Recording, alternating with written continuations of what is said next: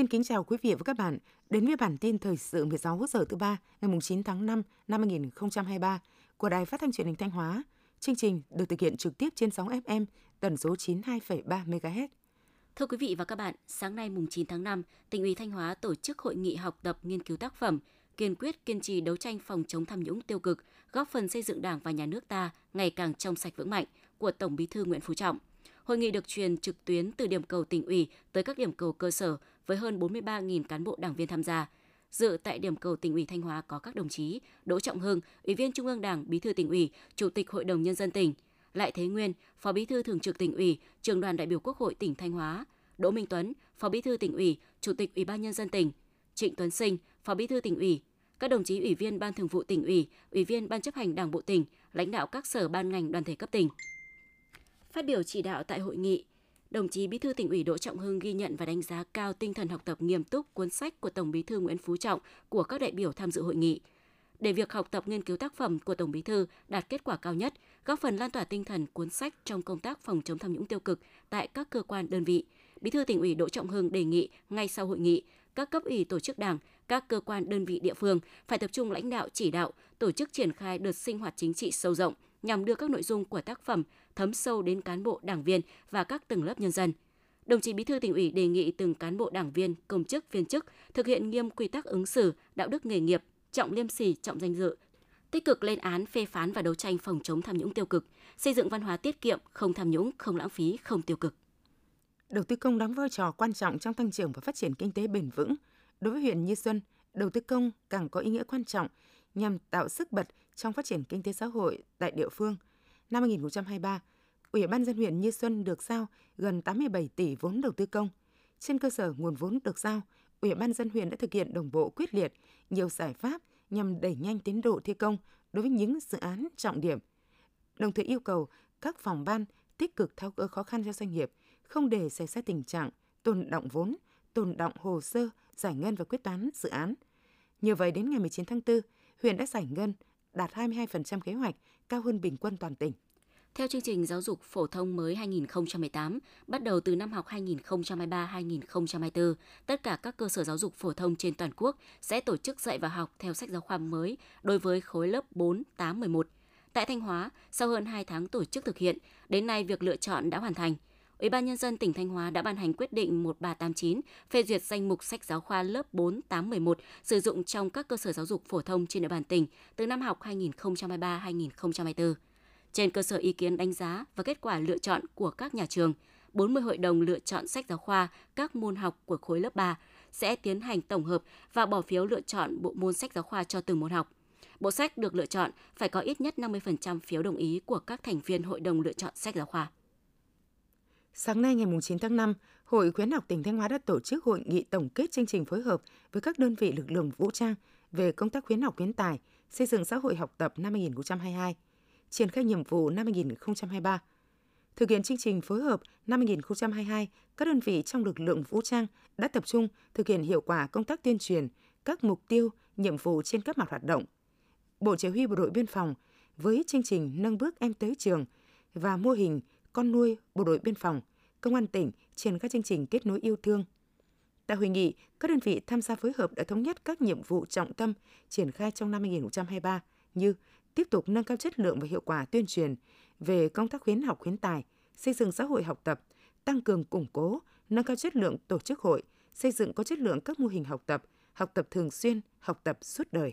Sáng nay ngày 9 tháng 5, tại công ty trách nhiệm hữu hạn giày Aleron Việt Nam, khu công nghiệp Hoàng Long, Liên đoàn Lao động tỉnh phối hợp với Hội chữ thập đỏ tỉnh đã tổ chức lễ phát động vận động ủng hộ Quỹ nhân đạo 2023 với chủ đề Từ trái tim mỗi chúng ta, chung sức xây dựng cộng đồng nhân ái. Tại lễ phát động, Ban Thường vụ Liên đoàn Lao động tỉnh, Hội chữ thập đỏ tỉnh, Công đoàn, Khu Kinh tế Nghi Sơn và các khu công nghiệp, Công đoàn Công ty Trách nhiệm hữu hạn giày Aleron Việt Nam đã trao tặng 290 xuất quà cho công nhân lao động có hoàn cảnh khó khăn, hiện đang công tác tại các công đoàn cơ sở trực thuộc Công đoàn Khu Kinh tế Nghi Sơn và các khu công nghiệp Thanh Hóa.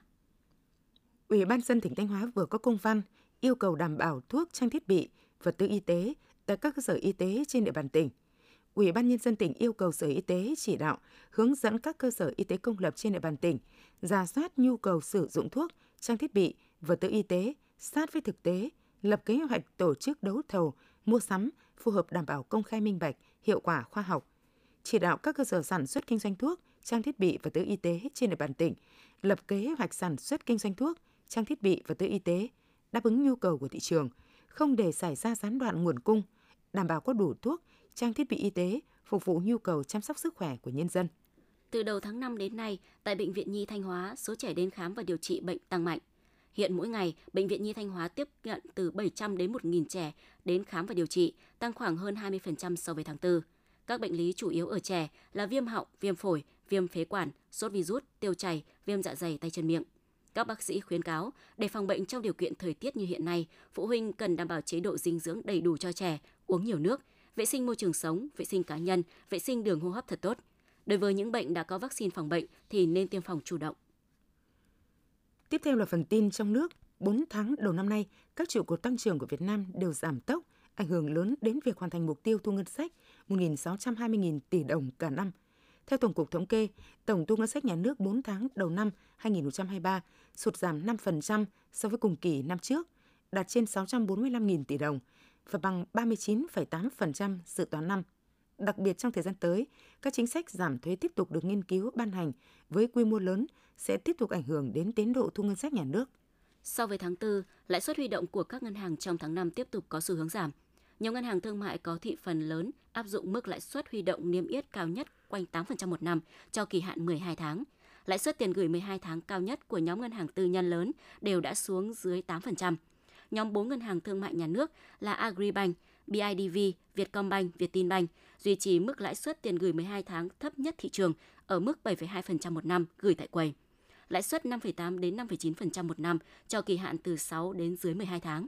Các ngân hàng đã giảm lãi suất ngay sau chỉ đạo của ngân hàng nhà nước nhằm tạo điều kiện cho doanh nghiệp tiếp cận vốn và mở rộng tín dụng từ nay tới cuối năm. Theo số liệu từ Bộ Công Thương, tổng kim ngạch xuất nhập khẩu hàng hóa của Việt Nam trong tháng 4 ước đạt trên 53 tỷ đô la Mỹ, giảm 18,8% so với cùng kỳ năm trước. Nhằm đẩy mạnh xuất nhập khẩu trong thời gian tới, Bộ Công Thương xác định sẽ tập trung đổi mới hình thức và tập trung khai thác các thị trường xuất khẩu mới. Bộ sẽ tăng cường các hoạt động xúc tiến thương mại, hướng đến các thị trường mới, thị trường còn tiềm năng như Ấn Độ, châu Phi, Trung Đông và châu Mỹ Latin, Đông Âu, các thị trường ít bị ảnh hưởng bởi lạm phát và tăng trưởng khả quan. Triển lãm quốc tế về máy móc thiết bị công nghiệp, cơ khí chế tạo, ngành điện, tự động hóa Việt Nam EMA Việt Nam 2023 sẽ diễn ra từ 24 đến 26 tháng 5 năm 2023 tại thành phố mới Bình Dương với quy mô dự kiến hơn 300 gian hàng trong và ngoài nước. Triển lãm sẽ trưng bày máy móc, thiết bị công nghệ hàn cắt và gia công kim loại, máy móc thiết bị in ấn, máy móc thiết bị đóng gói bao bì, thiết bị ngành nhựa, thiết bị xây dựng, sản phẩm công nghiệp hỗ trợ, cơ khí chế tạo máy. Cùng với đó là hội thảo chuyên ngành trưng bày máy móc và trình diễn các sản phẩm thiết bị chuyên ngành, diễn đàn kết nối doanh nghiệp, kết nối giao thương đến khách hàng tiềm năng. Theo Bộ Lao động Thương binh Xã hội, trong quý 2 năm 2023, các ngành sản xuất sản phẩm điện tử máy tính và sản phẩm quang học dự kiến tăng thêm 28.200 việc làm, sản xuất chế biến thực phẩm tăng thêm 18.600, sản xuất đồ uống tăng thêm 4.700 người. Năm nghề được người lao động tìm việc nhiều nhất là lao động giản đơn trong lĩnh vực công nghiệp, nhân viên bán hàng và kinh doanh, kế toán và tài chính, quản lý sản xuất, quản lý nhân sự và quản lý dự án. Năm nghề có nhu cầu tuyển dụng nhiều nhất là phát triển phần mềm, quản trị mạng, an ninh mạng, chuyên viên dữ liệu và truyền thông, kế toán và tài chính, kinh doanh, bán hàng quản lý sản phẩm, tư vấn sức khỏe và các công việc liên quan đến chăm sóc sức khỏe, kỹ sư cơ khí, điện tử, tự động hóa. Lễ hội Hoa Phượng Đỏ 2023 dự kiến diễn ra từ ngày 12 tháng 5 đến 14 tháng 5 tại thành phố Hải Phòng. Điểm nhấn là chương trình nghệ thuật đêm hội Hải Phòng tỏa sáng miền cửa biển tổ chức tối ngày 13 tháng 5 và bắn pháo hoa nổ tầm thấp tại khu vực nhà hát thành phố. Ngân hàng Nhà nước Việt Nam vừa có văn bản số 3206 gửi Ngân hàng Nhà nước chi nhánh tỉnh, thành phố về việc một số vấn đề trong hoạt động của tổ chức tín dụng chi nhánh ngân hàng nước ngoài. Theo đó, Ngân hàng Nhà nước yêu cầu tăng cường thanh tra kiểm tra, giám sát hoạt động đôn đốc thu hồi nợ của các tổ chức tín dụng trên địa bàn thuộc đối tượng giám sát an toàn vi mô của Ngân hàng Nhà nước chi nhánh tỉnh, thành phố nhằm kịp thời phát hiện các hành vi vi phạm pháp luật nếu có. 4 tháng đầu năm nay, lượng nước về các hồ chứa khu vực miền Bắc chỉ bằng khoảng 70 đến 90% so với trung bình nhiều năm. Theo dự báo của Trung tâm Dự báo Khí tượng Thủy văn Quốc gia, hiện tượng El Nino sẽ xảy ra vào các tháng cuối năm, làm cho nền nhiệt độ tăng cao và lượng mưa giảm thấp, khiến lưu lượng nước về hồ tiếp tục có xu hướng giảm. Các nguồn năng lượng tái tạo như điện gió cũng được dự báo có thể thấp hơn năm 2022. Tập đoàn Điện lực Việt Nam nhận định, trong trường hợp các tình huống cực đoan xảy ra, thì hệ thống điện miền Bắc sẽ có thể thiếu hụt lớn nhất ước tính lên tới khoảng 1.600 đến 4.900 MW vào các tháng cao điểm nắng nóng. Quý vị và các bạn vừa theo dõi bản tin 16 giờ của Đài Phát thanh Truyền hình Thanh Hóa. Mời quý vị tiếp tục đón nghe chương trình tiếp theo của đài chúng tôi.